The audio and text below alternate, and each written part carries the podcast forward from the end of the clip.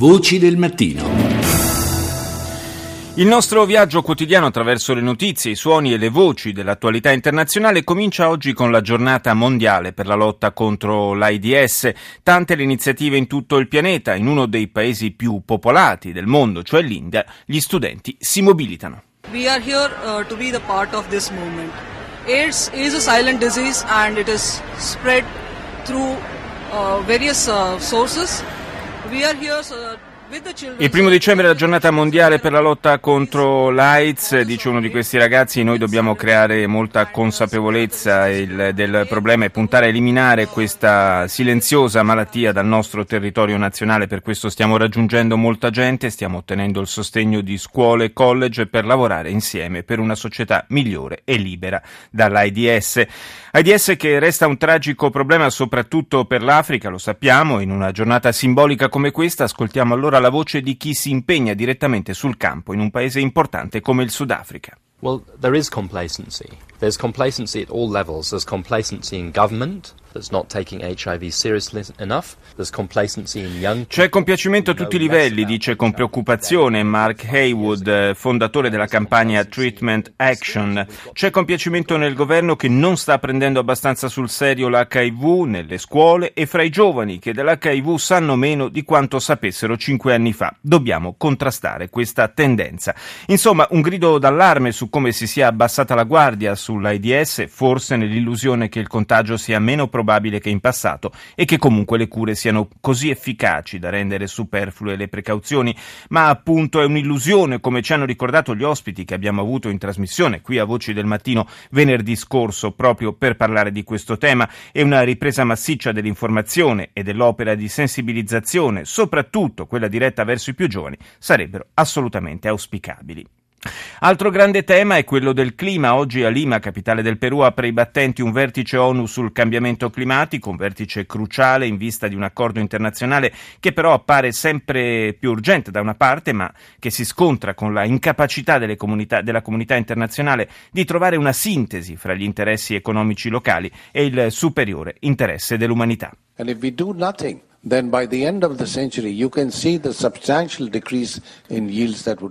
Quella che state ascoltando è la voce del eh, presidente del gruppo intergovernativo sul cambiamento climatico, Rajendra Pachauri. Se non facciamo niente prima della fine del secolo assisteremo a una sostanziale riduzione delle terre coltivate, dice, e ciò a fronte del continuo aumento della popolazione mondiale produrrà scarsità di cibo e di sicurezza. Sì, perché conclude il funzionario internazionale, la minaccia di una carestia su larga scala comporta anche forti rischi per la sicurezza e per la pace.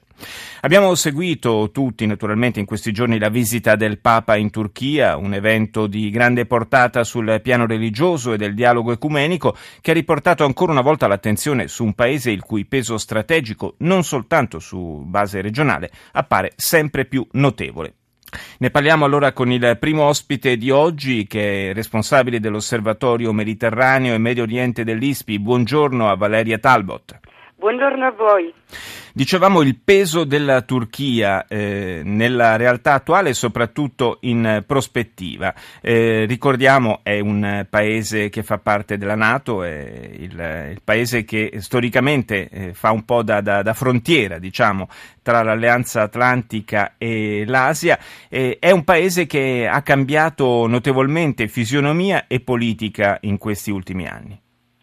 Sì, la Turchia è un paese strategico e lo è, lo è, sempre stato, cioè la sua importanza strategica non è da oggi. Ricordava che la Turchia è membro dell'Alleanza Atlantica nel corso della, della guerra fredda ha svolto un ruolo cruciale di bastione contro l'espansionismo sovietico nel Mediterraneo.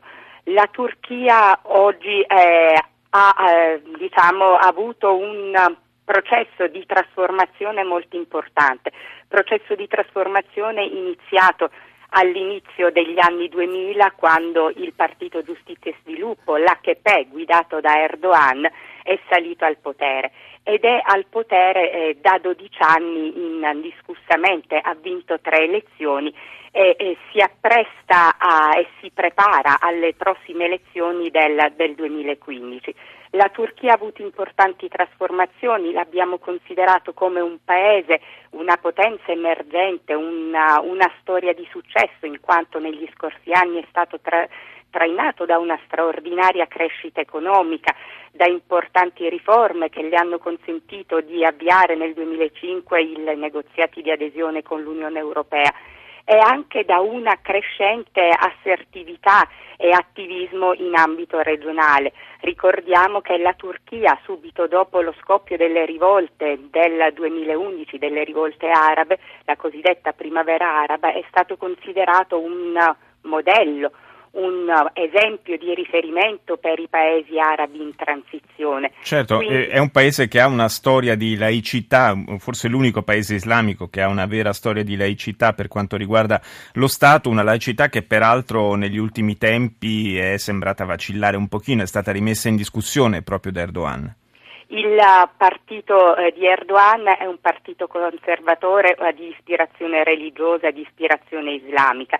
Negli ultimi tempi in Turchia si è assistito ad un, uh, ad un ritorno eh, ai valori religiosi proprio perché eh, il partito ha consentito appunto l'emergere di quei valori eh, religiosi che il, eh, l'establishment secolare per lungo tempo aveva represso. Quello che, eh, a cui assistiamo oggi e a cui stiamo assistendo da, da diversi anni è una sorta di virata illiberale, se così possiamo dire, della Turchia e soprattutto della, del suo leader, un, un, leader che è stato primo ministro per eh, oltre dieci anni, dalla scorsa estate è il primo presidente della Repubblica eletto a suffragio universale, una, eh, un leader che mh, diciamo, poco avvezzo alle voci di dissenso. Assolutamente, abbiamo avuto diverse prove di questo, ma se questa è la situazione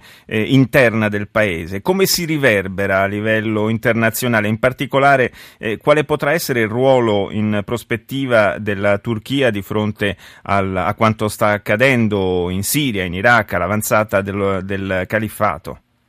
Ma la crisi siriana ha rappresentato una svolta importante per la politica estera, soprattutto per la politica regionale della Turchia. Una svolta eh, in quanto la Turchia da paese eh, super partes, da stabilizzatore regionale, da mediatore nelle crisi, è eh, rimasto coinvolto eh, nel conflitto siriano nel momento in cui ha preso parte a favore del, dei ribelli e contro il regime di Bashar al-Assad. Questo coinvolgimento eh, ha segnato appunto una, una, svolta importante perché ha, ha, prodotto una serie di eh, deterioramenti nelle relazioni regionali della Turchia, non solo la Siria ma anche eh, l'Iran, l'Iraq eh, relazioni regionali che non erano buone con Israele, che nel corso degli anni 90 era stato un alleato sì. importantissimo. Quindi la Turchia si, si trova oggi in una sorta di isolamento isolamento che eh, diciamo, riduce la sua capacità di influenza sulle dinamiche regionali. Turchia che abbiamo visto eh, riluttante, esitante nell'aderire ehm, alla coalizione anti-ISIS. Assolutamente, e questo è stato oggetto anche di, di scambi abbastanza polemici, con, eh, in particolare con gli Stati Uniti. Dunque rimane un po' un punto interrogativo da un certo punto di vista la, la Turchia e il suo atteggiamento in, in questa, nell'ambito di queste crisi regionali. Io ringrazio per il momento Valeria Talbot, responsabile dell'osservatorio Mediterraneo e Medio Oriente dell'ISPI per essere stata con noi.